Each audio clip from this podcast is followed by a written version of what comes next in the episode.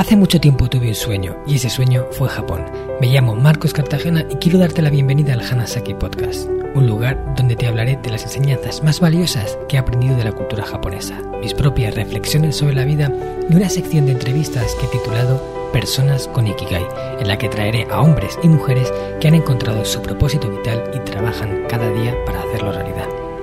Espero de corazón que disfrutes de los minutos que están por llegar y por último un breve mensaje en japonés que deseo algún día seas capaz de descifrar. Hanami ni seichuste saite.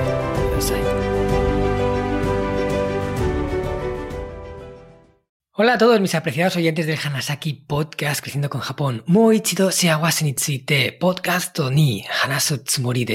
Os he dicho en japonés que de nuevo tengo la intención de hablar en el podcast acerca de un tema que creo que es fundamental y este no es otro que el de la felicidad o cómo podemos ser más felices. Nunca deja de sorprenderme la cantidad de puntos de vista diferentes que hay acerca de qué es la felicidad y cómo podemos acercarnos un poco más a ella. Hay quien dice directamente que no existe otros que cuanto más la buscas, más te alejas de ella. Yo soy de los que piensa que la felicidad no es un estado permanente que podamos alcanzar, pero sí está en nuestra mano tomar acción de forma consciente para permanecer más tiempo en un estado de satisfacción y alegría que, o sea, más de lo habitual que como si no hiciéramos nada para potenciarlo. Hoy os traigo a un invitado que ya estuvo con nosotros en el Hanasaki Podcast y con quien tuve el placer de hablar de este apasionante tema en el episodio número 22, que por cierto ha sido uno de los más escuchados del canal. Se trata de Juan Maquille, quien en los últimos años se ha centrado en estudiar qué es la felicidad y cómo podemos alcanzarla. Juanma es formador, conferenciante internacional, escritor de tres libros, consultor, empresario, inversor y sobre todo una bellísima persona que está 100% enfocada en ayudar a las personas a descubrir que ser más feliz es posible y sobre todo a darse cuenta de que es algo que podemos hacer por nosotros mismos y que no necesitamos de unas circunstancias precisas y externas para poder disfrutar más de la vida. En la última entrevista, Juanma nos habló de varios factores que trabajándolos nos permitirían aumentar nuestro índice de felicidad, el coeficiente de felicidad. Al final de la entrevista nos adelantó que había detectado más de 20 diferentes. Fueron muchos los oyentes que me escribisteis para pedirme una segunda entrevista con Juanma y así poder seguir avanzando acerca de estos factores. Así que aquí estamos de nuevo, con muchas ganas de seguir compartiendo valor con todos los que dedicáis vuestro tiempo en escucharnos. Así que Muchas gracias, Juanma, por estar aquí hoy con nosotros y bienvenido a Hanasaki Podcast. ¿Qué tal estás? Muy buenos días, pues encantado y feliz, como no puede ser de otra manera, de estar de nuevo contigo y con toda la gente que nos escucha. Feliz, hay que predicar con el ejemplo. Tal cual. Me parece Muy bien, eh, oye Juanma, muchas gracias por, por, estar aquí. Sé que eres una persona súper ocupada y aún así sacas tiempo para estas cosas eh, de entrega sin, sin búsqueda de nada a cambio, con mucha generosidad por tu parte. Así que, bueno, mil gracias, de verdad. Un placer. Vale, como he comentado en la introducción, en la última entrevista estuvimos hablando de lo que tú consideras como los cinco pilares del bienestar, ¿vale? Que son la emoción positiva, el flow, las relaciones positivas, la búsqueda y encontrar y dedicarte a tu propósito y los logros que alcances en vida, ¿no? Los logros personales. Pero aparte de esto, hay más de 20 cosas que podemos hacer para ir potenciando ese coeficiente que, en general nos acabe dando una mayor sensación de bienestar permanente. ¿Es así? Así es. Bueno, estos cinco pilares son los cinco pilares, digamos, en los que está basada la psicología positiva. El doctor Martin Seligman, allá por el año 2000, creó un modelo con cuatro pilares, luego se le incluyó uno más. Y esto es, digamos, la parte, la visión ah, más científica de qué manera podemos generar bienestar subjetivo percibido, que es hmm. eh, en psicología es lo mismo que utilizar el término felicidad. Lo que pasa es que en psicología eh, hablar de felicidad suena como un poco holístico, un poco utópico. Ellos prefieren el bienestar subjetivo percibido. Yo prefiero felicidad porque es algo que todos hemos sentido alguna vez en la vida y creo que cuando tú tienes una referencia es mucho más fácil avanzar. Hmm. Qué bueno. Vale, pues si te parece, vamos a seguir avanzando lo que nos dé tiempo en esta entrevista. No, seguramente no vamos a poder cubrir todos esos 20 porque eh, aquí hay mucha materia, Pero Ojalá que no, porque nos, nos, dará para un tercer podcast contigo. Ah, claro, claro, es verdad. bueno, seguro que no vamos a terminar porque ya algo me dice que vamos a ver como cinco o seis factores como mucho y luego pues, podemos seguir avanzando si la gente quiere y, queremos eh, aprender más, que estoy seguro de que sí. Pues oye, una tercera entrevista sería genial. Ya te digo que eres el primer invitado que viene dos veces. Así, esto puede ser porque soy muy pesado o porque realmente la gente encuentra valor en lo que hablamos los dos. Yo creo que es más bien la segunda opción. Confiemos en que sea por eso. Sí. vale, pues vamos directos a meternos al grano, porque contigo la parte de Ikigai, de tu propósito de vida, ya la vimos en la entrevista anterior, en la número 22, que por cierto os eh, recomiendo encarecidamente que la escuchéis porque es súper interesante. Y ahora nos vamos a meter eh, en esos eh, factores extra que hay para trabajar, ¿vale? Entonces, lo primero que debería preguntar es, ¿cómo podemos mantener elevado ese coeficiente de felicidad? O sea, ¿qué nos puedes decir para que si una vez que con esos cinco puntos que hemos hecho ya hemos subido ese coeficiente, ahora, para que no baje, ¿cómo lo mantenemos elevado? Verás, hay varias ah, intervenciones que podemos realizar a lo largo del día y de la vida para mantener un coeficiente de felicidad elevado. Una de las quizá más importantes es como todo en la vida. Al final, en esto de ser feliz, León, lo más difícil no es empezar de nuevo, es ponerle punto y final a lo de siempre. Y lo de siempre es todas aquellas cosas que veníamos haciendo durante hace mucho tiempo y que todavía no hemos cambiado como hábitos de vida. Hay una cosa que es importante y es entender que que no somos tan felices como nos gustaría. Hay que aceptar esta primera realidad para poder empezar a reflexionar sobre por qué no. Esto no es que lo diga yo, hay un estudio en Google eh, a nivel mundial que mm, determina que la frase cómo ser feliz es la frase más buscada en, Google en el mundo en 2019, también lo fue en 2018, 17, 16, y podemos seguir contando hacia atrás hasta 2008, que es el, eh, el inicio, digamos, de, Google Trend, que es la herramienta que mide este tipo de cosas. Por tanto, la primera afirmación que hemos de asimilar es que no somos tan felices como nos gustaría. Fíjate que estamos en la famosa sociedad del bienestar y es curioso que podamos hacer esta afirmación con esta rotundidad. El, por qué no somos tan felices como nos gustaría, al igual que lo de ser felices, el de, lo de no serlo, hay tantas razones como personas nos escuchan. Pero lo curioso es que tras pues, mucho tiempo de darle vueltas y de investigar, hay al menos cinco razones que son comunes a todos. Cinco razones que lo que hacen es mucho ruido en nuestra cabeza. El motivo por el que no somos felices se pueden dividir en dos. Uno son los años y otro los daños, con D. Entonces, de lo que se trata es primero de, em, para, tener una mente más o menos calmada, una mente que te dé una cierta tranquilidad. Y para esto debemos eliminar el ruido. Verás, hay cinco razones, como te decía, que hacen ruido todos los días. La primera es ah, de por qué no somos tan felices como nos gustaría. ¿eh? La primera es que nadie nos enseñó a ser felices. Es curioso cómo nos ha enseñado física, matemáticas, religión, química, hemos ido a las preparatorias o a la ESO después, universidades, carreras, programas de desarrollo directivo, pero nadie, nadie que yo recuerde, y tengo ya 55 años, aunque aparento tres o cuatro semanas menos, pero tengo esos años. Nadie que yo recuerde me enseñó a ser feliz. he aprendido a hacer muchas cosas en esta vida, entre ellas logaritmos neiperianos, que los he utilizado no sé si una vez o ninguna, pero he utilizado gestión emocional cada día de mi vida varias veces y a esto nadie me preparó. Así que la primera razón por la que no eres tan feliz como quisieras es porque nadie te enseñó a serlo. Ojalá más pronto que tarde en los colegios, tomen, la, tomen conciencia de que está muy bien saber resolver un problema de matemáticas y exactamente igual de importante también es saber resolver un problema emocional con un cierto nivel de garantías. La segunda razón que nos hace no tan felices como quisiéramos. Voy a hacer una encuesta muda porque no tenemos la oportunidad de que nos respondan, pero sí me gustaría que cada uno de los que nos van a escuchar respondan esta pequeña encuesta para, para ellos mismos. Es bien simple la, encuesta. La primera pregunta es, ¿cuántos de las personas que, que nos escuchan tienen una lista de propósitos? Una lista de tareas que les gustaría realizar el próximo año. Estamos en diciembre, por tanto, a punto de iniciar un nuevo periodo. ¿Cuántas de estas personas tienen una lista de tareas o una lista de propósitos? Cosas sencillas, ¿eh? como aprender inglés, dejar de fumar, ir al gimnasio, ese tipo de cosas. Entonces, cuando yo hago esta pregunta en mis conferencias, habitualmente levantan la mano pues, en torno al 30%. A ese 30%, la segunda pregunta es, ¿en cuántas de esas listas están las tres palabras ser más feliz? En este caso, cuando queda alguna mano levantada, suele ser casi milagroso. Si, la, si quedara alguna, habría una tercera pregunta y es si ser más feliz es el primero de tus propósitos. Como esta encuesta la he hecho eh, muchas veces a miles de personas, me sé la respuesta.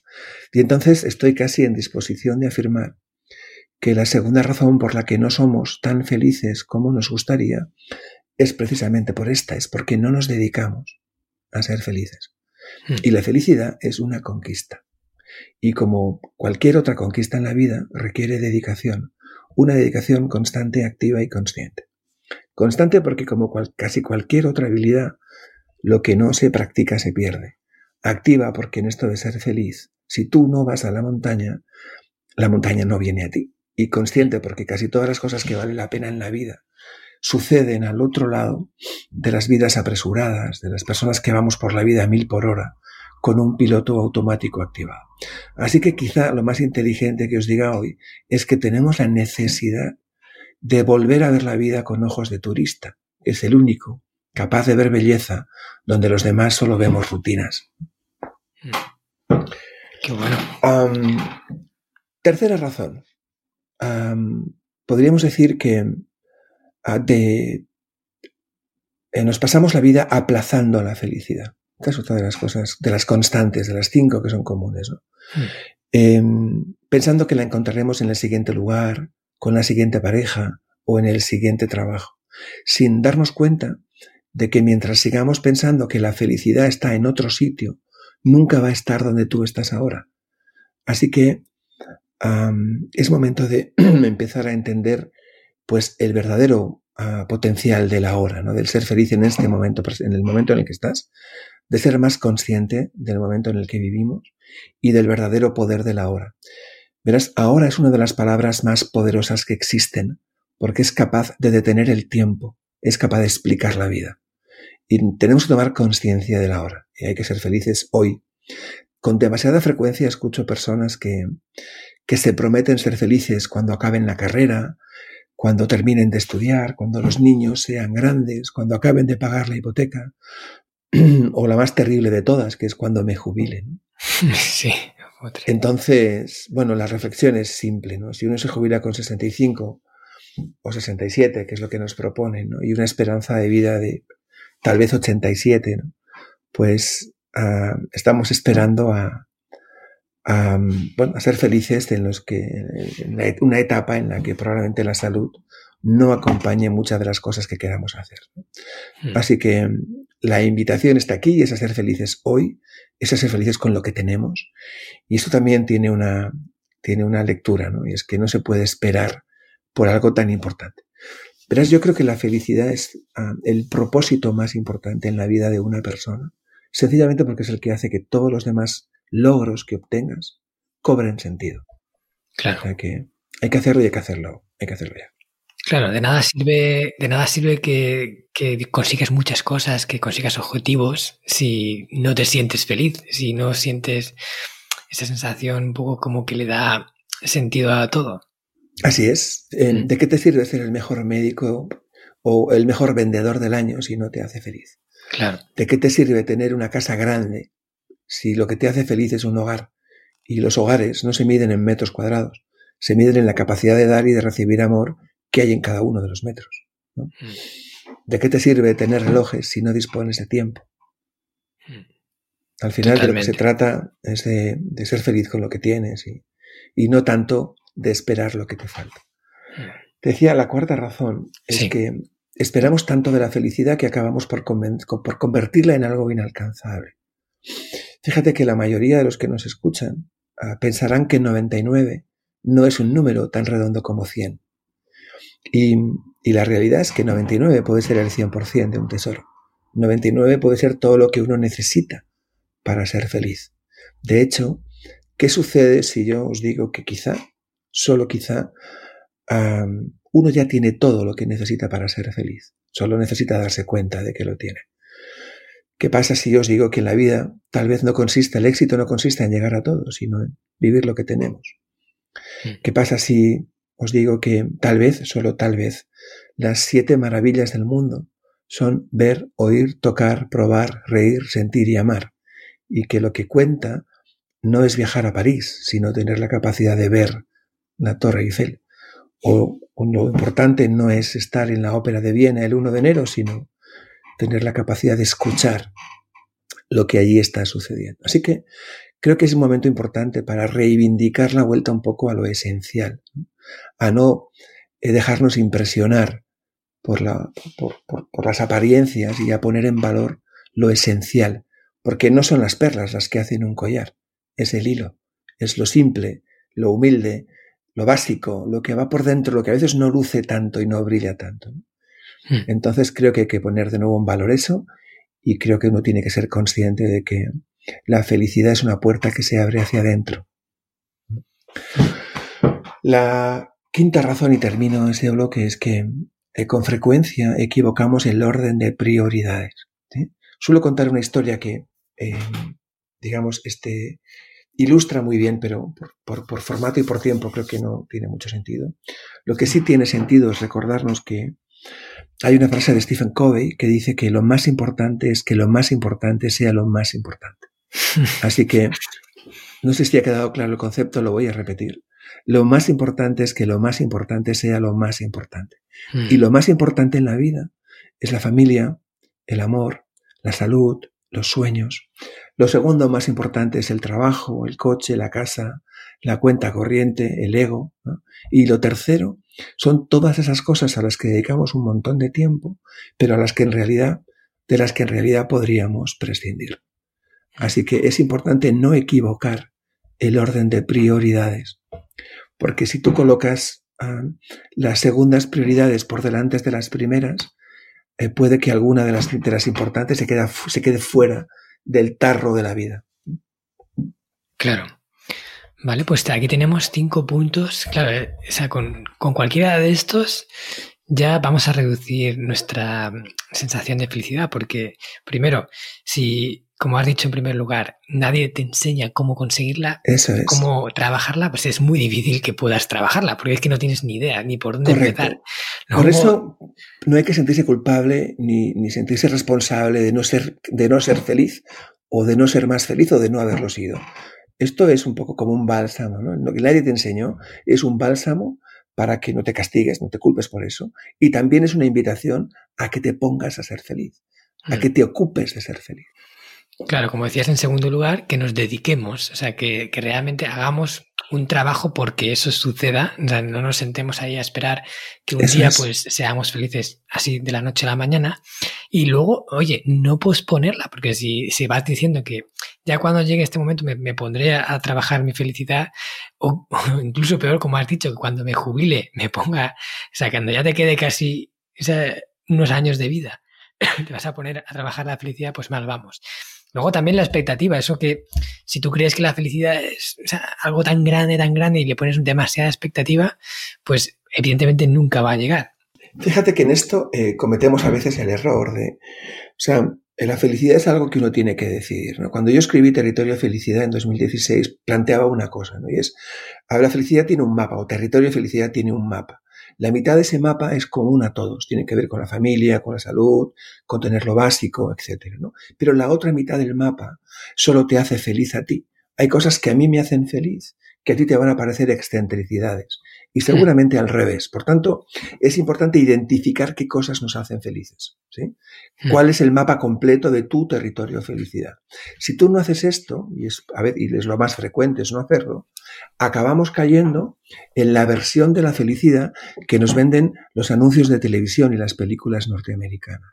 Y aquí es hmm. donde la vida se, se complica mucho. ¿no?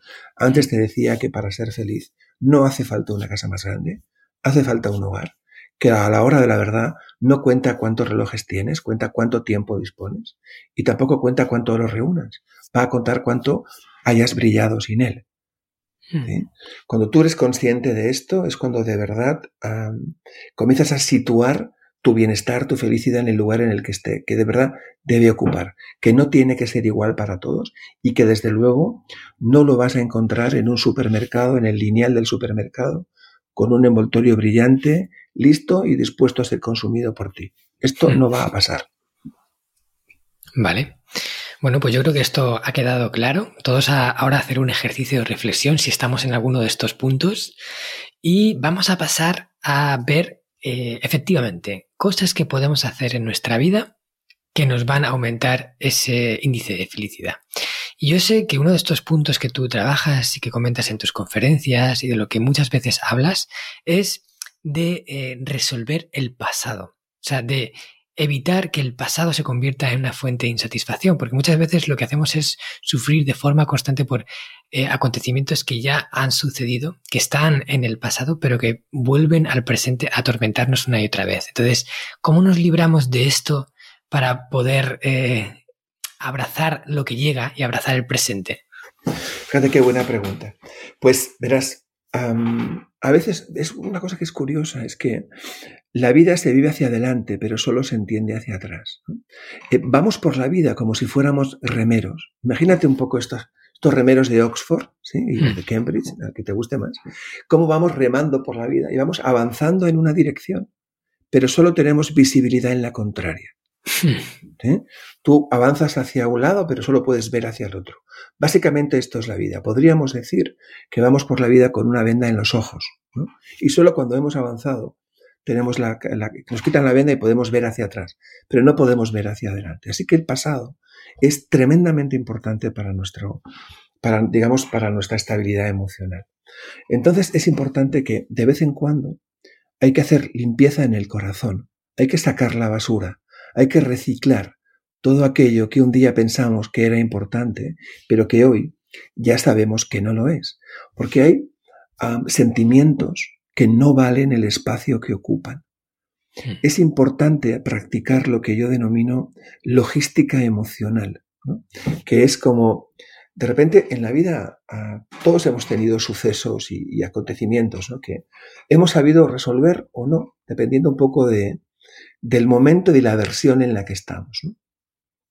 Fíjate que cada uno de nosotros evoluciona, antes hablábamos de esto por versiones, ¿no? Porque evolucionamos por diferentes versiones de Juan Maquelle o de Marcos, ¿no?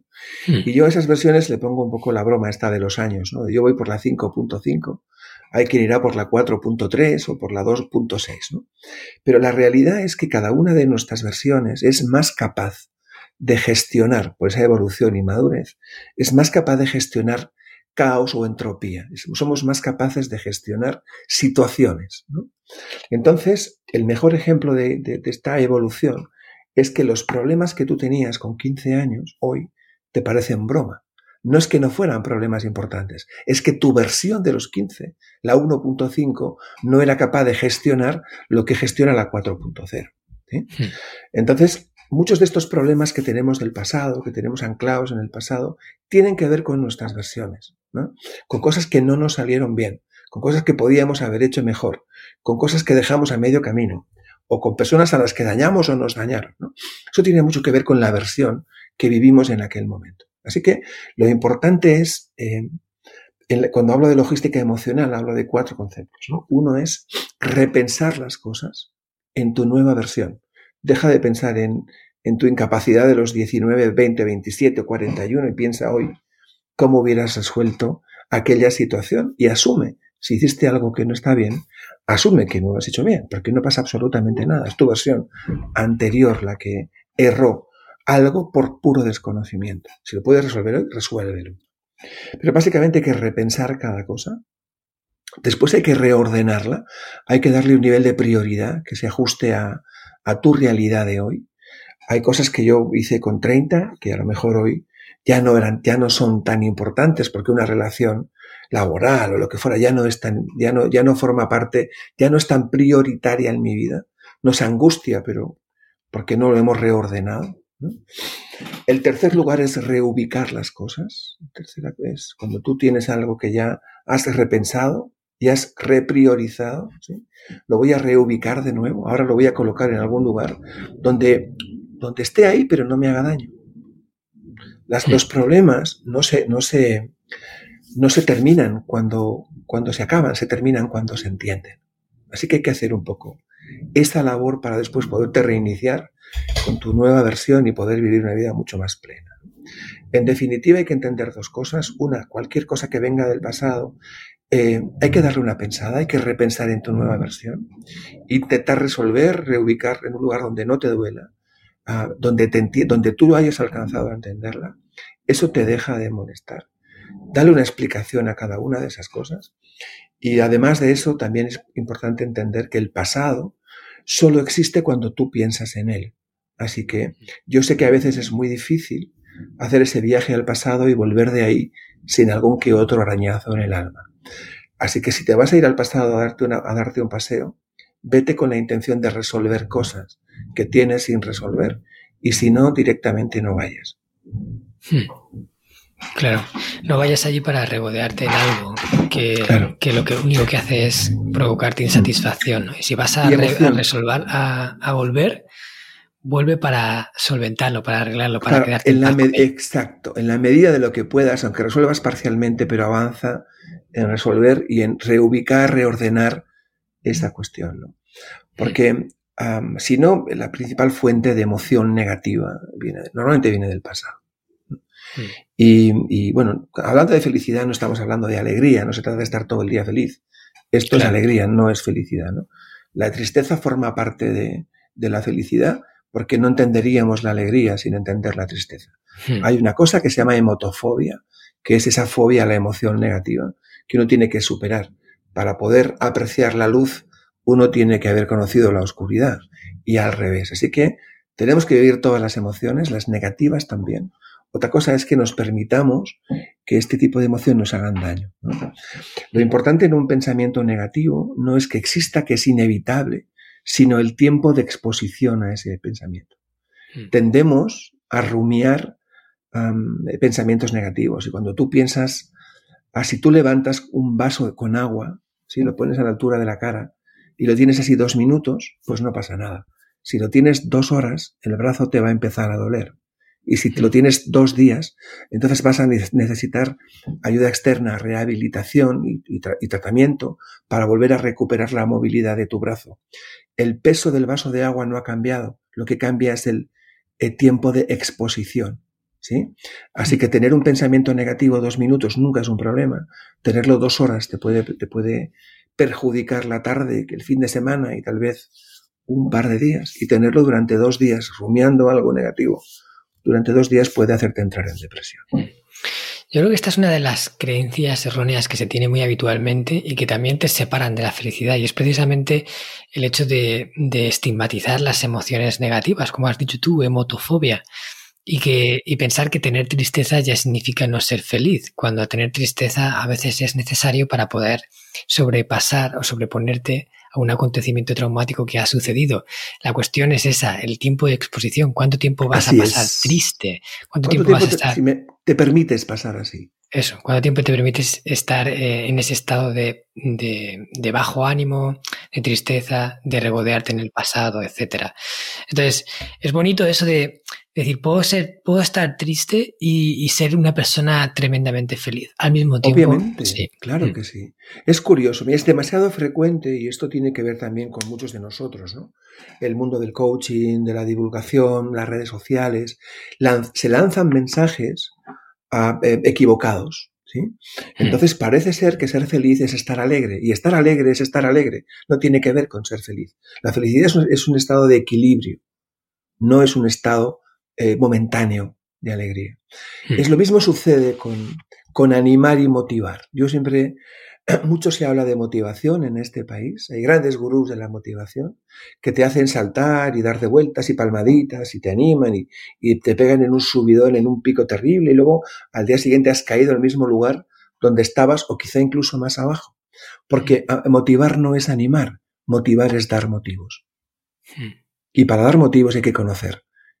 Y para conocer hay que acercarse a las personas. Y eso desmontaría por ejemplo, la motivación de masas o la motivación industrial. No se puede motivar masas. Se pueden, se pueden animar, pero difícilmente motivar. Motivar es, es algo intrínseco de la persona. Cada uno tiene, los, tiene sus propios motivos para hacer algo. Así que si tú no le das a alguien motivos, difícilmente le vas a motivos. ¿No? Claro. Lo mismo sucede cuando es que al deportista, ¿no? Pues es que no estoy motivado. No tiene que tener. Un deportista que tiene que entrenar cada día no necesita estar motivado. Cuando está motivado ya entrena y cuando no lo está, lo que necesita es compromiso, no motivación. Porque la motivación, si no la tienes, no la tienes. Esto no se puede comprar. Uno no se toma un vaso de agua y se motiva. Uno se motiva cuando encuentra motivos. Así que cuando no los encuentras, lo que necesitas es compromiso con la tarea. Y no tanto que venga alguien a decirte, venga, venga, venga, vamos, vamos, vamos, que tú puedes, que tú puedes. ¿sí? O ver una foto de un león, una foto de un gato porque se proyecta en una sombra de un león. Y estupideces por el estilo. es importante, es importante entender esto, es importante practicar el pensamiento crítico, especialmente a la gente que eh, le gusta el desarrollo personal. Ah, en este país, al desarrollo personal le sobra superficialidad y le falta reflexión. Por eso es importante que, eh, que nos cuestionemos cada cosa que vemos para poder elegir aquellos contenidos de más valor y que más nos pueden ayudar y sobre todo alejarnos de la confusión en el ámbito motivacional, en el ámbito actitudinal y en el ámbito de la felicidad. Mm. Ser feliz y estar triste no solo es posible, también es deseable, ¿eh? porque un estado de mm. felicidad plena, constante y tal, te, te, puede desequilibrar también. La mm. felicidad, al menos para mí, tiene mucho que ver con una mente en paz consigo misma. Y esto uno puede hacerlo estando feliz y no estando tan feliz. Claro. Perdón, estando triste o, no, tan, o, no tan, o alegre. De las dos maneras, uno puede tener la mente en calma y en paz. Totalmente. Este podcast está patrocinado por descubriendojapón.com, una agencia especialista en organizar viajes con alma a Japón de la que yo también soy uno de sus fundadores. Hemos nacido para dar servicio a todos aquellos que quieran descubrir el país de una forma diferente, con la que poder conectar con su esencia y volver de allí con la sensación de haberlo conocido de verdad viajes con grupos de tamaño reducido, visitas a lugares fuera de las clásicas rutas turísticas y acompañado por uno de los guías del equipo de Descubriendo Japón, un amante de la cultura japonesa que habla el idioma y que te lo mostrará más como un amigo que como un guía a la vieja usanza. Yo soy uno de ellos. ¿A qué esperas para hacer realidad tu sueño? Visítanos en descubriendojapón.com. Vale, pues bueno, siguiendo avanzando con esta entrevista, Quiero que nos hables de una de las frases que muchas veces repites y que a mí personalmente me impactó, ¿no? Tú que eres eh, empresario, inversor, que has metido, has potenciado startups, siempre dices que una de las mejores inversiones de tu vida fue aprender a pensar en positivo, ¿vale? Eh, ¿Qué quiere decir esto, aprender a pensar en positivo? Pues fíjate, el pensamiento positivo es algo que hay que practicar, ¿no? Porque el pensamiento positivo y el pensamiento negativo son exactamente igual de importantes, exactamente igual de reales y además coexisten. La mente humana tiene, una, tiene, un par de características interesantes. fíjate que es curioso que a pesar de que, todo, de que son coexistentes ambos, ambos estilos de pensamiento y que son igual de importantes y igual de reales, tendemos a pensar en negativo. Tendemos a, ponernos siempre en la peor hipótesis. Tanto es así que socialmente está más aceptado como que ah, el, pesimista es un optimista bien informado. Eso es una estupidez del tamaño de la Catedral de Burgos, pero pensamos así. Ah, o que yo no soy ah, negativo, yo soy realista. A quien piense que es realista, me gustaría decirle, con respeto, que el realismo solo existe en el arte. ¿eh? En el pensamiento no existe el realismo. Existen los negativos que autojustifican su pensamiento y por tanto lo consideran realista. ¿eh? Dicho esto, quiero, decir, quiero remarcar que el pensamiento positivo y negativo son igual de importantes, igual de reales, digo así como en mayúsculas, ¿eh? y coexistentes. Así que uno puede adiestrar su mente para pensar en positivo o pensar en negativo. ¿Qué sucede? Verás, la mente humana tiene algunas características interesantes. Una de ellas es que la mente humana no está preparada para hacernos felices. Está preparada para protegernos como especie. Así que, como consecuencia de esto, la mente tiene una deriva negativa, tiene un sesgo negativo. La mente humana siempre le va a dar tu mente, que tiene ese punto de desequilibrio, esa deriva negativa, siempre le va a dar más importancia a las hipótesis negativas que a las positivas. ¿Por qué? Porque está preparada para protegerte como especie, no para que seas feliz. ¿Bien? Ese sesgo negativo hace que cualquier cosa negativa tenga mayor impacto y duración que una cosa positiva. Si esto genera dudas, piensa en lo que te dura una crítica y en lo que te dura un elogio y verás la descompensación profunda. ¿sí? Sí.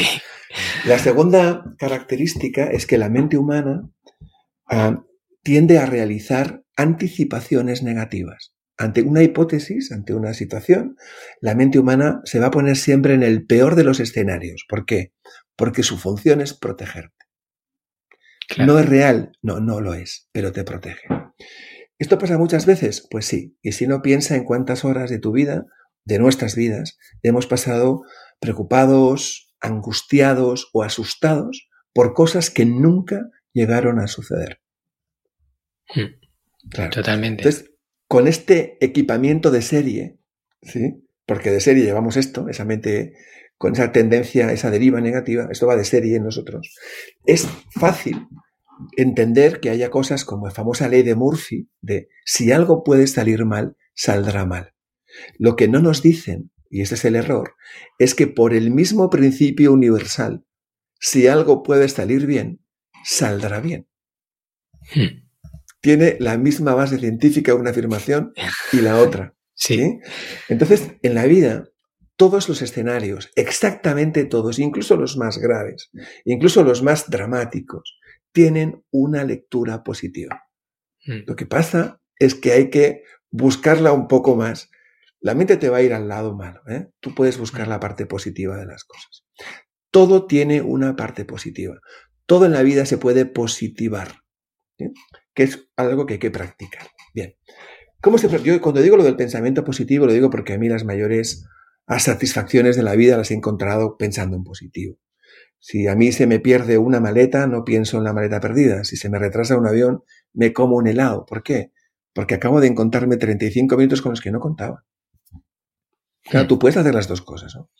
Entonces, lo más importante para practicar el pensamiento positivo son, digamos así, son dos cosas. ¿no?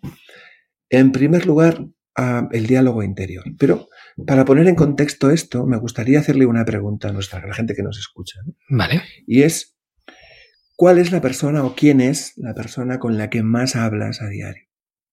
Cuando yo hago esta pregunta en mis conferencias, hay gente que me dice, pues mi pareja, mi jefe, mi compañero, mi compañera, mi hermano, mi hermana, mi amiga o con Dios, ¿no?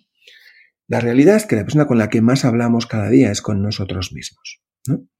Y esta, este diálogo, que se denomina diálogo interior, es el responsable de tu emoción, de tu éxito, de tu salud y también de tu fracaso. ¿eh? Entonces es fundamental que manejemos, que controlemos este diálogo interior. Yo hay un hashtag que tengo por aquí asociado a mi territorio felicidad, que es hashtag háblate bonito. Porque hay gente que se castiga y luego quiere tener emoción positiva. Hay gente que se machaca y luego quiere ser feliz. Es importante controlar el diálogo interior. El mejor test para saber cómo es tu diálogo interior es responder a esta pregunta.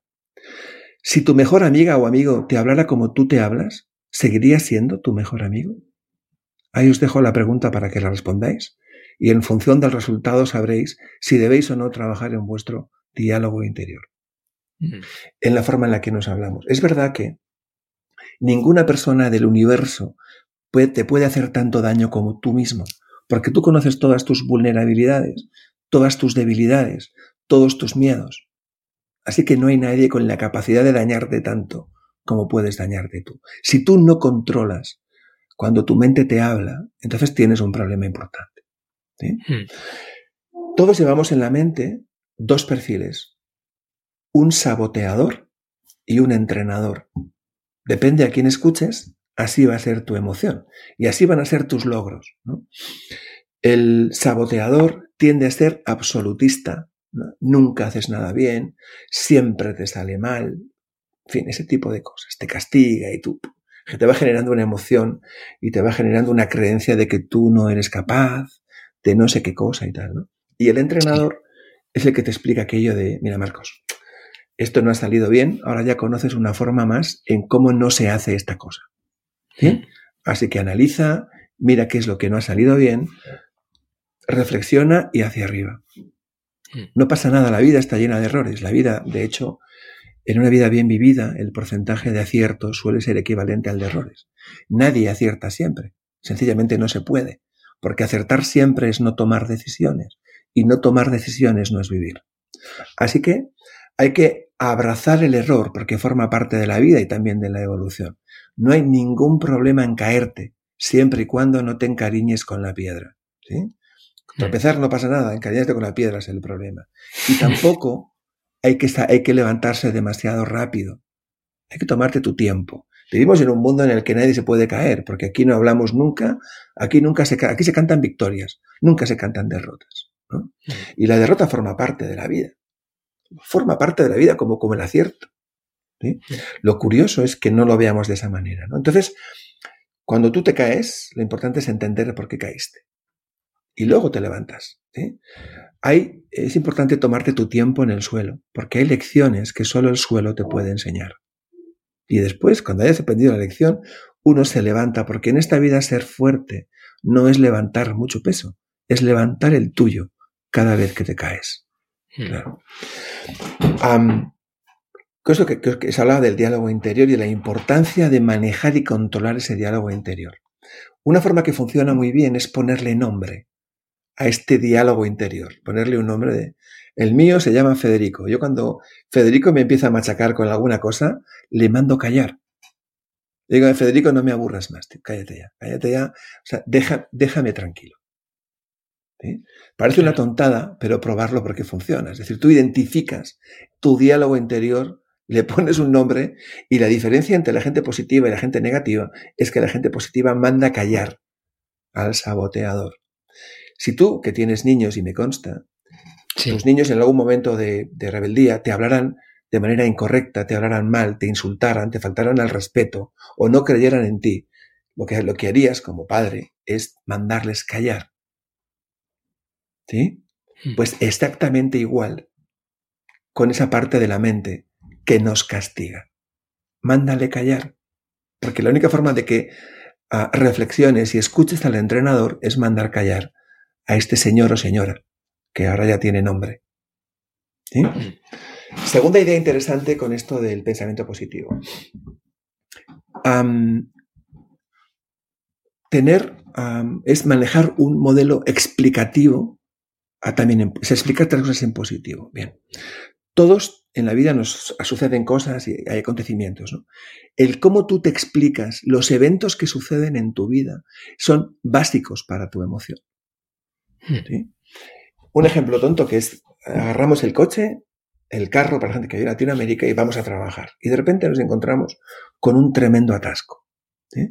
Entonces, tú tienes dos opciones. Una es, pues, empezar, empezar a, decir improperios, me cago en la mar, es que no hay derecho porque el tráfico, todo el mundo se levanta a la misma hora, es que no, puede ser, que estamos siempre igual, 30 minutos aquí parado, la culpa es del alcalde o del presidente del gobierno o del susuncorda, pero esto, esto es un desastre y no puede. Entonces tú entras en esta dinámica de pensamiento negativo y generas encima de tu cabeza una nube bastante oscura.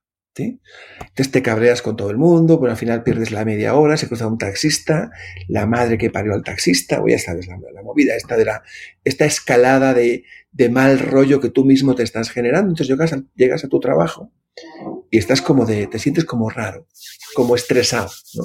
La pregunta es cómo te quieres sentir, si has generado dentro de tu cabeza esta espiral de negativismo y de mal rollo. ¿sí? Hmm. La otra forma de abordar esta misma situación, de cómo explicarme esto, es, hay un atasco, no voy a poder hacer nada. En esta vida hay tres tipos de cosas, Marcos. Las que dependen de ti, las que dependen a medias y las que no dependen. Y un atasco en el centro de la ciudad está, en el, está entre las terceras. Así que, claro, yo puedo enfadarme mucho, pero esto verás lo que voy a conseguir enfadándome. Sí que es el primer ejemplo. Uno puede levantar el teléfono, llamar a su despacho, a su jefe, a quien sea, y decirle, hay un atasco monumental en el centro, esto es comprobable en cualquier lugar, y voy a tardar 30 minutos más, retrasarme la reunión, a pídele al cliente que le, le, veré mañana en lugar de hoy, resolver lo que tenga que hacer, y a partir de aquí acabo de ganar 30 minutos. para escuchar un podcast de Marcos Cartagena, para leerme un libro de Juan Mackey y convertir mi, mi, coche en una universidad sobre ruedas. Puedo llamar a mi madre, a mi hermana o a mi padre, a un cliente y adelantar trabajo. Acabo de encontrar tiempo que no tenía. Hmm. Y lo voy a, y lo voy a aprovechar. Así que con buen rollito y con eh, sonriente, pongo la música que me gusta, me, ya hago una llamada que tengo que hacer de alguien que me genera buen rollito y llego al trabajo y me bajo del coche siendo un tipo feliz. Y todo el mundo se pregunta, hostia, ¿qué le pasa a este Juanma que siempre está de buen rollo?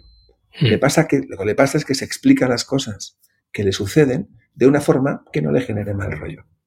Claro, fíjate que esto que estás diciendo es quizás el uno de los puntos más importantes del pensamiento positivo, porque mucha gente cree que pensar positivo es eh, un poco vivir en los mundos de Yuppie y no ver la realidad. Y sin embargo, no tiene nada que ver con eso, tiene que ver con explicar las cosas de la forma en la que más te favorezcan, o sea, sacar Explicar y explicarte. Correcto. Claro. A cada situación, es decir, un atasco es un atasco para ti, para mí, para cualquier persona. Y, no puedo hacer nada al respecto, además. Eso es, y encima está fuera de tu control. Entonces, ya que está fuera de tu control y no puedes hacer nada para resolverlo, ¿por qué dejar que esa situación se convierta en una pesadilla en vez de incluso que se convierta en algo positivo? Oye, he sacado esos 30 minutos para llamar a mi madre, que nunca tengo tiempo, y tener una conversación bonita con ella, llegar con buen rollo al trabajo. Eso es el pensamiento positivo. Ahí está la explicación. Lo que, lo que pasa, y ahora vuelvo de nuevo a lo que, a la referencia que hacía antes sobre el desarrollo personal en España y la falta de reflexión, es que nos hemos dejado invadir por el positivismo naif de Mr. Wonderful. Las tazas estas con frases bonitas. Hmm. Muchas de ellas no tienen sentido. Si quieres, puedes. Ojalá todo fuera tan fácil como querer y no hicieran falta recursos, ni formación, ni medios, ni dinero. Ojalá solo fuera querer. Pero esto no mm. es así. ¿eh? Entonces, ese positivismo naif hace que las personas que piensan en positivo, lo hablo desde la psicología positiva y con base científica, pues están alejadas de esas, de esas otras personas que viven ese positivismo naif. ¿no? Creo que es importante entender que, que ser positivo no tiene absolutamente, aunque la sociedad a veces lo confunde, ¿no? Parece que alguien positivo tenga que ser alguien ah, inmaduro o confunden inmadurez con positivismo. Ser positivo es la mejor inversión de una vida. Verás, ah, una mente positiva, fíjate, ¿eh? cuando la mente tiene diferentes disposiciones.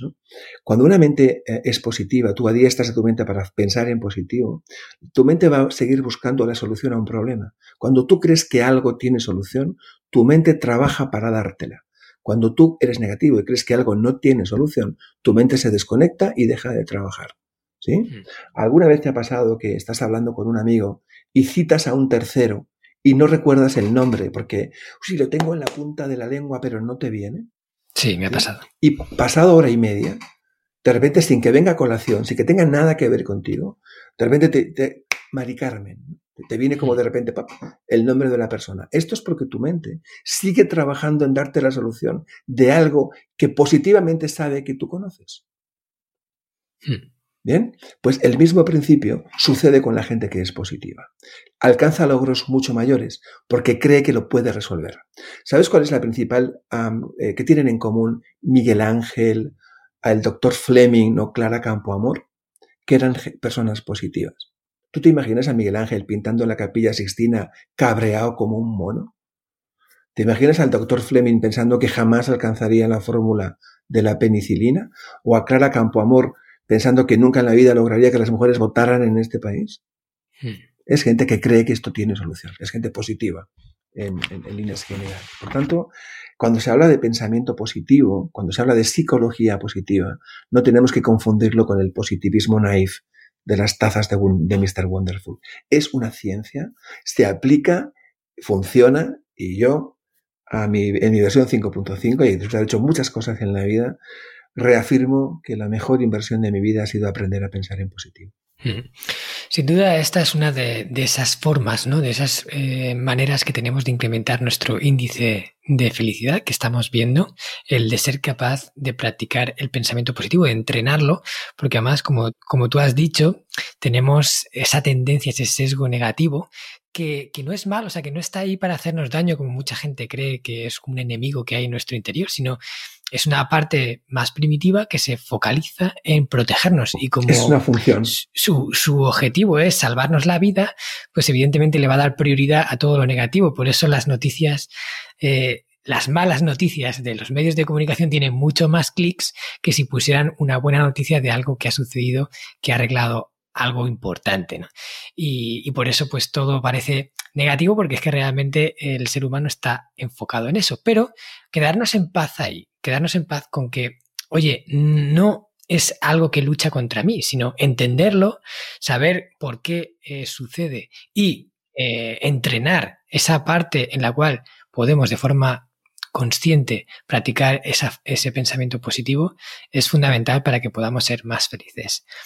Vale, yo creo que esto nos ha quedado claro y ahora un siguiente factor que está ahí dentro de esos 20 que tú tienes, y es muy parecido, pero creo que nos cuentes un poco la diferencia, es el de focalizarse en las cosas positivas. Y esto no, no es exactamente igual que practicar el pensamiento positivo. ¿no? Cuéntanos la diferencia y en qué puede ayudarnos esto de focalizarnos. Verás, hay un, eminente psicólogo sueco, se llamaba Andrew Erickson, que ya hace mucho tiempo formuló la teoría de las 10.000 horas, o también llamada teoría de la práctica deliberada.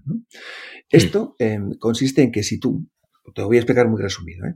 ah, si tú dedicas 10.000 horas de tu vida a una actividad consciente, tu mente se convierte en una experta en esa actividad. Unimos esto con una, con una cosa que tenemos en la mente, que es el SRA, el sistema reticular activador que es el que pone la capacidad del foco en una cosa concreta. Yo he sido director comercial y de marketing en correos y entonces cuando durante un tiempo de mi vida solo veía buzones. ¿Por qué? Porque, porque estaba focalizado en un evento concreto de mi vida. La mente humana tiene una característica, eh, tiene muchas muy buenas y alguna, alguna más, limitado, más limitante. Por ejemplo, es que aunque tenemos todos los días entre 60.000 y 70.000 pensamientos, la mitad o el 80% es pura basura, la mente humana solo puede tener un pensamiento cada vez. Uno. Podemos tener, también las mujeres, ¿eh? aunque crean que no, pero también todos, uno cada vez. Lo que tenemos son cadenas de pensamiento. Entramos en un bucle de pensamiento, de cadenas, vamos enlazando pensamiento. Pero solo podemos tener un pensamiento de cada vez.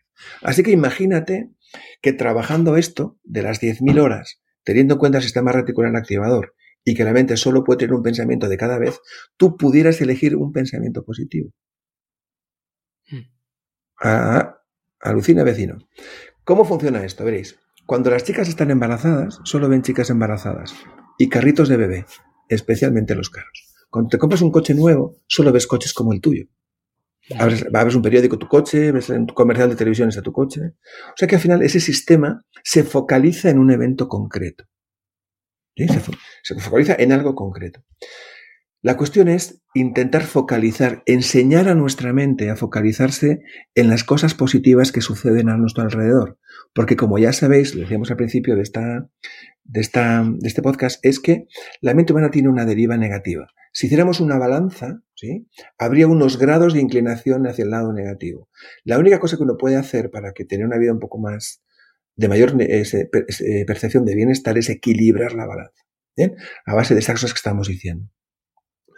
Así que adiestrar a nuestra mente para que piense en positivo, para que se focalice en lo positivo, te va a hacer que cuando, eh, tú te estás en, bueno, cuando tú te focalizas en las cosas positivas, tu mente se convierte en una experta en encontrar cosas positivas. Cuando te focalizas en lo negativo, 10.000 horas, tu mente se convierte en una experta en encontrar cosas negativas. Así que otra de las preguntas importantes que haremos hoy es, ¿qué practicas en tu mente? Porque si tú practicas el yo puedo, yo quiero, yo sé, yo soy, soy capaz, y entonces no tienes límites. Pero si por el contrario lo que tú practicas es el no soy lo suficientemente alto, ah, bajo, delgado, guapo, inteligente, capaz, entonces tu mente se convierte en una fábrica de generar excusas. Así que es muy importante cuidar dónde ponemos el foco, porque tu mente se entrena hacia una u otra vertiente, ¿sí? De la misma manera que alguien que agarra un machete y pela un coco en, dos segundos, ¿sí? girando la mano sin que tú...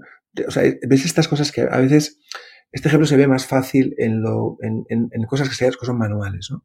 Hay gente con una habilidad innata para hacer cosas que tú, si intentaras esperar un coco como hacen en algunos de estos vídeos con un machete, el coco en la otra mano y, dándole, girándolo con una mano y, golpeando con la otra, probablemente nos llamarían los mancos de Alicante y Doñate. Pero ellos lo pueden hacer porque han adiestrado su mente para poderlo hacer. Cuando alguien hace esto con un coco, y lo, si lo piensas un segundo y lo reflexionamos, verás que están calculando la distancia, el punto de impacto, la fuerza, ¿sí? Después, la fuerza necesaria para la retracción del machete, el giro, los grados de giro, la nueva, el nuevo punto de impacto, y esto lo hacen en centésimas de segundo. Esto es imposible que lo realice una persona que no esté, que no tenga su mente preparada para hacerlo de una forma automática, ¿correcto? Hmm. Te dejarías la mano en el intento. Ellos lo pueden hacer porque han dedicado más de 10.000 horas a una actividad consciente. Si tú dedicas 10.000 horas es como una carrera universitaria, ¿eh? como cuatro años de carrera. Si tú dedicas tiempo a pensar en positivo, tu mente se convierte en una experta en pensar en positivo. Si tú no dedicas tiempo a esto, tu mente es una experta en pensar en negativo. Así que todo aquello negativo que veas a tu alrededor te va a impactar y lo positivo pasará por alto. Y entonces dirás cosas como que la vida es una es una, es, una de esas, la vida es injusta, la vida no, mm. porque no es igual, porque tal, porque el entorno, porque la culpa es del gobierno, porque la culpa es de, de no sé quién y no sé cuántos. Hay un estudio de una eminente psicóloga, se llama Sonia Lubominsky, psicóloga positiva de Harvard, que hace como 10 años eh, realizó un estudio, un metaestudio, en el que, fíjate, decía que el 50% de la felicidad es em, genética, la, la heredamos, ¿no? de nuestra predisposición a la felicidad la heredamos. El 10% depende del entorno, solo el 10%. Y el 40% se trabaja. Esto está en ese 40%. Cuando hablamos del entorno, que a veces la gente piensa que, claro, es que esto de ser feliz con dinero es más fácil que sin dinero. Mira, si esta fuera la respuesta en África, no sonreiría nadie. Ni en América Latina, probablemente. O en gran parte de América Latina tampoco. Si esto fuera la respuesta, los ricos no llorarían y tampoco se quitarían la vida. La felicidad es algo mucho más profundo, es algo que tiene que ver con lo que uno tiene dentro y con lo que uno puede trabajar. El 90%, el 45% de la felicidad depende de cada uno de nosotros. Curioso porque esto, incluso lo que sucede en el entorno, la mitad es lo que sucede y la otra mitad como te lo tomas tú. Así que el 40 más ese 5 depende por entero de ti. Creo que hay que trabajar esa parte y, y olvidarnos un poco del entorno, de lo que me toca vivir, de lo que en fin, es verdad que es más fácil para unos que para otros, pero para nadie es imposible y el nivel que uno puede alcanzar de felicidad no lo va a determinar más que en un 10% eh, el, lugar donde ha nacido o el entorno en el que, en el que desarrolla su vida. Hmm. Totalmente de acuerdo, Juanma.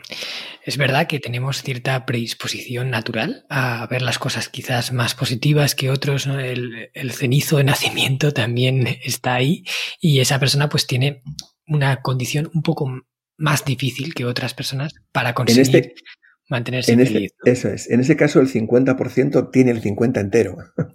tiene, que, tiene que compensar con la otra parte. Tiene más trabajo que hacer. Eso es, pero la parte esperanzadora es que hay, una, hay un bloque muy grande, es un 45%, que está en nuestra mano. Y con ese 45% podemos hacer mucho más de lo que imaginamos. Y eso, es importante entenderlo. Fíjate, querido amigo, que eso es en el peor escenario. ¿eh? El 45 es en el peor escenario, porque si yo genéticamente, mi, digamos, mi negativismo es el 30, entonces mi desarrollo es del 70. Eso es, claro. O sea que ya sería muy mala suerte que tengas el 50% totalmente en contra ¿no? de tu genética. O sea que lo normal es que estés en un medio, ¿sabes? tengas como un 25%, 30% de genética que te apoya, más lo que tú consigas, pues oye, ahí ya hay más. Así es. El 25, tú te levantas a la mañana con un nivel, con un coeficiente de felicidad, ¿no? Te levantas mm. de natural, yo tengo el, no sé, el 70, no lo sé, ¿no? Entonces se trata de que durante el día no pierdas mucho de ese 70.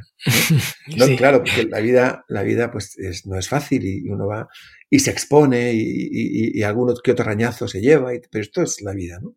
Pero mm. luego uno vuelve, se descansa, se regenera, se recompone, reflexiona y vuelve de nuevo a enfrentarse a la vida con aquel 70 que tenía completamente restablecido. Pues esto es la mm. vida.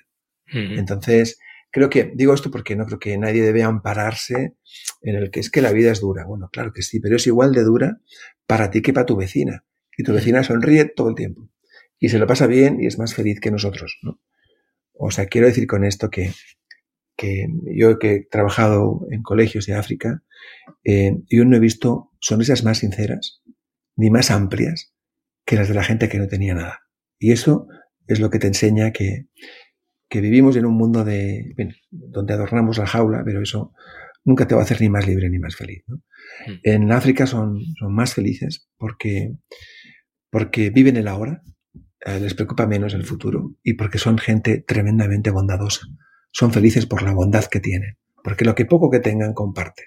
¿no? Esto que hablábamos al principio de, de repartir, esto es lo que les hace tremendamente felices. Son gente muy social, es gente que no piensa mucho en el futuro y sobre todo que es gente que, o sea, que, vive la hora y es gente tremendamente bondadosa. Y yo creo que la vida hay que vivirla en el terreno de la bondad. Sí.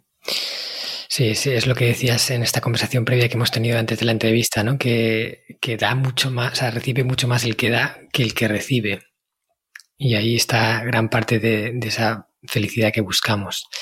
Vale, bueno, pues este punto yo creo que ha quedado claro, es el de entrenar, ¿vale? El focalizarse, el, el coger a nuestra mente con esas 10.000 horas y ponerla al servicio de ver lo positivo más que lo negativo. Y así eso nos saldrá de forma natural. Evidentemente requiere su trabajo, o sea, no es una cosa que vayamos a conseguir de la noche a la mañana, pero cuanto antes empecemos, antes llegaremos ahí. ¿Vale? Así que hay que ponerse ya a la tarea. Y para cerrar esta entrevista, que creo que está quedando genial, eh, me gustaría que nos hablaras de algo que, está muy en la boca de todo el mundo, que se oye mucho ahora, que es la actitud, ¿vale? El, el, el que es verdad que no somos dueños de lo que ocurre, no podemos elegir muchas veces lo que nos sucede, pero parece que, que, sí tenemos en nuestra mano el cómo reaccionamos ante lo que nos sucede y que aquí hay una clave fundamental también de la felicidad. Entonces, desde tu punto de vista, ¿cuál es la actitud ideal para afrontar la vida, para vivir, para vivir eh, cada uno de nuestros días que te aporte más felicidad. Jo, qué buena, gracias. Yo pienso que mucho se habla en esta, y tienes razón, mucho se habla de actitud, y estamos todo el día con la palabra actitud en la boca, ¿no? Pero eh, vuelvo a esta, a este mantra de, o a esta reflexión personal de que, de que falta reflexión y, o sea, y sobre la superficialidad, también en este aspecto. ¿no? Eh, la actitud hay que tener actitud, actitud, actitud, vea, pero ¿qué actitud es la buena? Porque al final resulta que no tener actitud también es una actitud pasiva, pero al fin y al cabo actitud. ¿no? Así que como que nos deja un poco a medias en eso. Mi reflexión siempre ha sido la misma. Y es que um, yo creo que lo más importante es tener una actitud capaz de emocionar a los demás. ¿verdad? Cuando tú tienes una cena de trabajo, una cena de, con, con amigos, ¿no? Tú sabes con antelación suficiente al lado de quién o cerca de quién te gustaría sentarte, ¿verdad? Todos hemos dicho, eh, tenemos una cena pues de trabajo, y a mí me gustaría estar con cerca de tal y tal. Todos sabemos, todos tenemos una preferencia de al lado o cerca de quién te gustaría sentarte. Pero también tenemos una preferencia sobre al lado o cerca de quién no queremos estar. ¿Sí? Claro. Así que hay dos tipos de personas, las que suman y las que restan. Y lo curioso es que el que no suma, resta. Hay gente que sí y gente que no. La diferencia entre unos y otros está en la emoción. Está en la que normalmente la gente con la que queremos estar coincide con que es gente optimista, positiva, se comunica bien, gente bondadosa, es gente de buen rollo. ¿Sí? Y los otros, pues son un poco más tristes. No pasa nada, porque esto se puede, se puede corregir y cambiar, como hemos visto, pero tú puedes ser una de esas personas. Hay una cosa interesante, es un concepto que viene de la agricultura y se llama efecto heliotrópico. Y es el efecto que hace que los girasoles giren alrededor del Sol.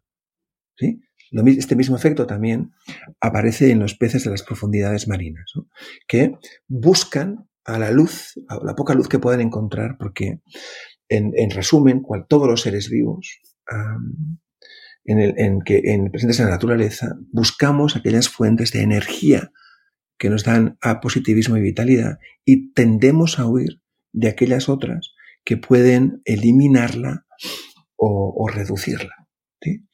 Entonces entramos en el terreno de las preguntas grandes de la vida. ¿no? Eso de que a Juan Macalle siempre le ha ido bien porque Juan Macalle tiene carisma. Y mm. mi, mi reflexión es, ¿qué es el carisma? Sino la capacidad de generar a mi alrededor entornos positivos.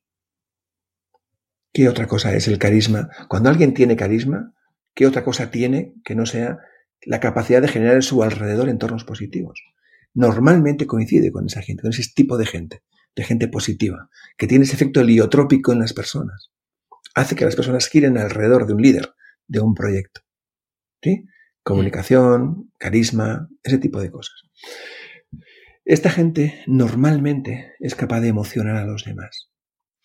Verás, si tú tienes la ocasión de ir a un concesionario de coches y permitir que te, que te dejen la llave de uno de estos que tienen letras sueltas detrás, los que nos gustan a las chicas y a los chicos que les gustan los coches, estos de M5, R8, ya sabes, M3, los, que, los que molan. Entonces tú te subes en un coche de esos y accionas el contacto y pisas el acelerador. Y eso suena como, como si fuera heavy metal, como boom, y de repente te bajas de ese coche y te subes a otro que tiene, es de la misma gama, ¿sí? Es la misma marca y el mismo modelo, pero en la versión que puedes pagar, que normalmente no suele coincidir con el de las letras sueltas, ¿sí? Por fuera son iguales, pero ya cuando te montas dentro y ves que hay algún detallito deportivo que no está, y sobre todo cuando accionas el contacto, ves que la potencia no es la misma. ¿Sí? Son dos coches iguales, pero no emocionan igual. ¿sí? Con las personas sucede lo mismo. Hay dos tipos de personas, gente que emociona y gente que no lo hace. ¿Bien? Los que quieres sentarte al lado suyo en una cena y con los que no quieres estar. Así que teniendo en cuenta estos efectos, lo que yo recomendaría es que si uno tiene la capacidad de decidir con qué actitud ir por la vida, y todos sabemos que la tenemos, esa capacidad de decidir, yo elijo siempre la actitud más potente, esa que es capaz de emocionar a los demás.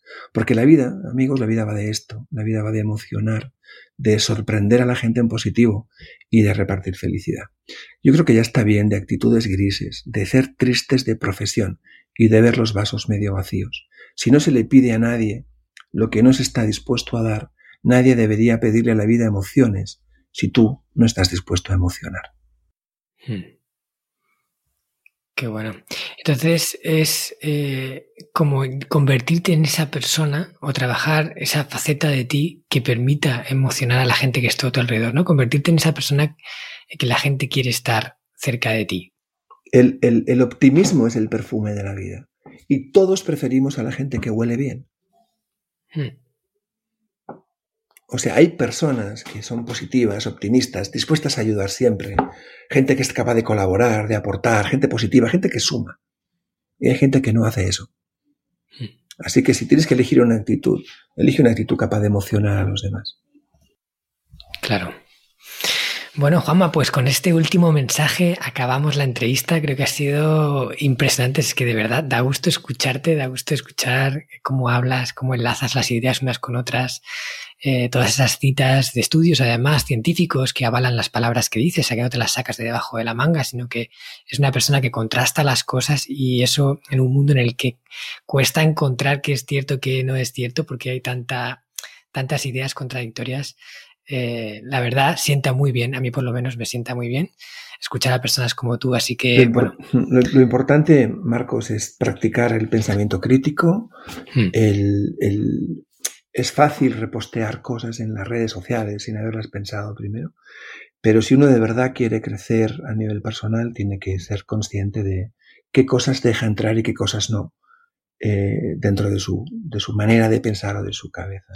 Hay que empezar a elegir bien con qué, a qué personas eh, eh, quieres que te acompañen en este proceso de crecimiento, sabiendo, como hay que saber, que tú eres el único responsable de liderar tu propia vida. Nadie puede hacer nada por ti, salvo inspirarte, ah, y tú has de tomar la decisión. También es importante que la gente sepa que eh, no se puede cambiar a los demás, lo único que podemos cambiar en otros es la forma de mirarlos. Y es una forma también de evitarte conflictos y de desgastarte queriendo cambiar a no sé quién. Claro. Pero creo que es fundamental eh, pues eh, ahora que hay tanta información y tantos libros y tantos posts y tantas cosas y no sé qué, saber qué elegir, saber elegir bien es, es básico para, para, progresar. Sí, hoy en día eso es vital, es vital, que, que tengamos ese pensamiento crítico, que seamos capaces de, de, plantearnos si algo es cierto o no, e incluso buscar fuentes. Ya se acabó lo de creerse en lo que te cuenten, sino empezar a, a elegir las fuentes y elegirlas con criterio. Incluso si me permites, que haya mm. cosas que sean buenas, pero no para ti. Eso también es posible. Hay cosas que, funcionan, pero, no son para mí. Pues porque mis valores o mi, mi ética o mi forma de pensar no encaja eso. Mm. Si eh, lo mismo sucede, hablamos de felicidad, pero lo mismo sucede en el éxito. Realmente, si existiera una fórmula del éxito, todos seríamos exitosos. Mm. Así que no hay una fórmula, porque si hubiera un libro de verdad, para alcanzar el éxito no habría gente que no lo, no lo tuviera. Porque el libro lo hubiera comprado de segunda mano o lo hubiera robado. Si hubiera una fórmula magistral para ser feliz, para ser lo que tú, no sé, para alcanzar tú, no sé lo que quieres en la vida, entonces lo que tenemos que buscar, tenemos que entender o comprender es que cada uno somos una, somos personas únicas, somos obras de arte. Cada uno de nosotros tiene un mapa mental distinto y que para poder avanzar en la vida además de conocer nuestro mapa mental y adaptarlo a lo que queremos hacer en la vida, tenemos que entender que de todo lo que, de todo lo que nos ofrecen hay cosas que funcionan y hay cosas que no, que no nos van bien. Así que hay que saber elegir. La clave para mí en el crecimiento no está en a cuánto creces, sino hacia dónde. Hmm. Porque un árbol puede crecer en horizontal pegado a un río. Pero si quieres llegar alto, debes crecer más vertical. Así que lo importante no es crecer sino hacia dónde creces. Y en ese hacia dónde, yo le invito a la gente a que piense en la importancia de, la felicidad en sus vidas. Qué bueno. Bueno, pues eh, hasta aquí llegamos. Quiero que a la audiencia que nos escucha, que nos cuentes un poco dónde pueden encontrarte para poder saber más de ti. Tienes varios libros escritos en los que hablas de, temas relacionados con la felicidad y de cosas muy interesantes que seguro pueden ayudarles. Así que cuéntanos un poquito aquellos que quieran profundizar en tu mensaje. Muy bien, pues yo feliz de darles la bienvenida a mi territorio felicidad. Eh, mis cuentas es Jualma en Instagram, es Jualma-Quelle, Q-U-E, L E, que es mi cuenta, digamos, de Instagram. Tengo también la misma cuenta en Twitter, también en Facebook, donde comparto todos los días eh, mensajes un poco en esta línea y sobre todo, pues, eh, bueno, un poco orientados al bienestar. Eh, tengo una página web que es www.juanmaquelle.com y también es fácil encontrarme eh, pues, en las librerías, en, Amazon, en Mercado Libre, si nos escuchan desde Latinoamérica.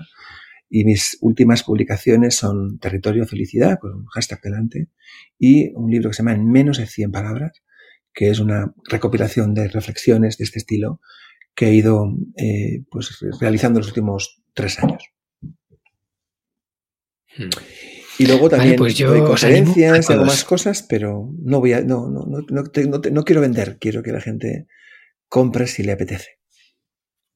Claro, que vaya descubriendo. Pues eh, yo os animo de verdad a todos a investigar un poquito más acerca de Juanma, porque tiene mucho que ofrecer y de verdad es una persona que vale la pena tener cerca en ese proceso de crecimiento que todos hemos iniciado, por lo menos los que estáis escuchándonos en el Hanasaki Podcast. Nada, te despido. Juanma, mil gracias por tu tiempo, mil gracias por tu conocimiento y aquí siempre tendrás las puertas abiertas para quizás una tercera entrevista y seguir profundizando en estos conceptos. Como esta segunda será un placer hacer esa tercera si la gente lo, considera y gracias a ti porque la verdad es que disfruto mucho conversando contigo y, creo que es ese momento de esa hora de calma que nos regalamos los dos para compartir eh, conocimientos y experiencias. Además, lo que no saben es que hay una media hora anterior en la que hablamos de otro montón de cosas que tenemos en común. Así que gracias a ti por tu tiempo, gracias a la gente por eh, dedicarnos estos minutos para, para escuchar lo que tenemos que decir. Y si además esto que hemos contado pues eh, es, de, es de valor para alguien, entonces eso sería un maravilloso regalo, al menos para mí. Yo estoy seguro de que así va a ser. Y así que con esto queridos amigos y amigas que nos escucháis. Llegamos al final. Muchas gracias por escucharnos, por regalarnos vuestro valioso tiempo, que para nosotros es muy preciado.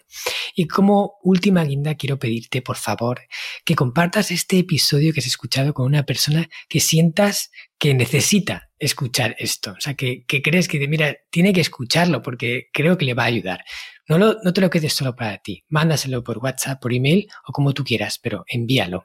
Y también decirte que si te ha gustado la temática del episodio de hoy, no te puedes perder, como te he comentado al principio, el episodio número 22, eh, la, que se titula La felicidad es una cima que se conquista y en el que hablamos de esa primera parte fundamental para poder potenciar nuestro índice de felicidad. También con Juan Maquele, por supuesto. Ahora sí, ya me despido. Shiste tanoshikatta. Minasan, sayonara. ¿Qué tal? ¿Te ha gustado el contenido de hoy? Si es así, te estaría súper agradecido si pudieras ponerme una reseña positiva en Apple Podcasts, Evox o la plataforma que utilices de forma habitual. Esto me va a ayudar a hacer llegar a más personas un contenido que realmente creo que es valioso. También te recuerdo que todos los oyentes del podcast tenéis la posibilidad de descargar de forma gratuita el primer capítulo del libro, del cual soy autor, El Sistema Hanasaki, los nueve pilares de Japón para una vida centenaria con sentido, y además un pequeño ebook complementario que he escrito y titulado Los 27 superalimentos de la dieta japonesa, donde hablo de aquellos alimentos que según se cree ayuda a los japoneses más longevos a vivir hasta los 100 años. Puedes descargar estos dos obsequios en marcoscartagena.com barra.